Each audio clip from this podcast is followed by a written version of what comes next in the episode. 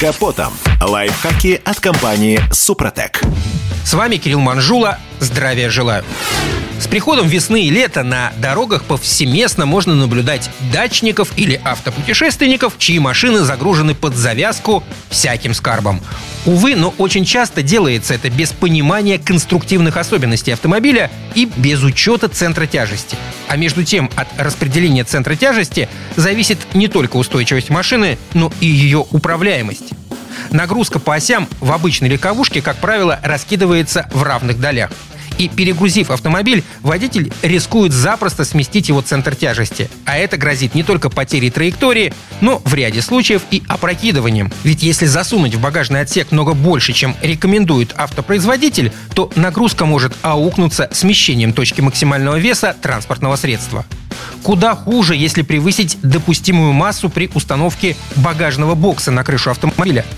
Машину может штормить от ветра даже на небольших скоростях, ухудшая устойчивость и вынуждая водителя нервничать. Доказанный факт. Высота центра тяжести оказывает влияние на перераспределение нагрузки между колесами, особенно при ускорении и замедлении. Аналогичный эффект происходит и в поворотах, а также при маневрировании. Проще говоря, чем выше центр тяжести, тем хуже стойкость машины и выше ее парусность. Даже небольшие крены или изъяны дорожного полотна могут сыграть с водителем злую шутку. Мы не только рискуем убить подвеску и колеса, но и банально вылететь с трассы. Не лишним будет упомянуть и про силу тяжести. Это когда вес автомобиля сосредоточен в его центре тяжести. Это также влияет на безопасность, ведь едущий по прямым автомобиль сохраняет устойчивость до тех пор, пока линия действия силы тяжести не выйдет за пределы периметра четырех колес, фактически являющимися точками опоры автомобиля.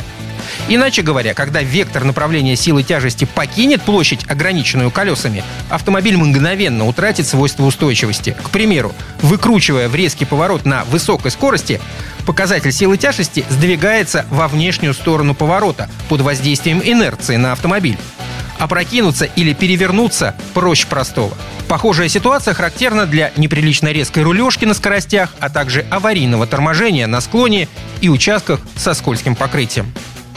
На этом пока все. С вами был Кирилл Манжула. Слушайте рубрику «Под капотом» и программу «Мой автомобиль» в подкастах на нашем сайте и в мобильном приложении «Радио КП», а в эфире с понедельника по четверг в 7 утра. И помните, мы не истина в последней инстанции, но направление указываем верное.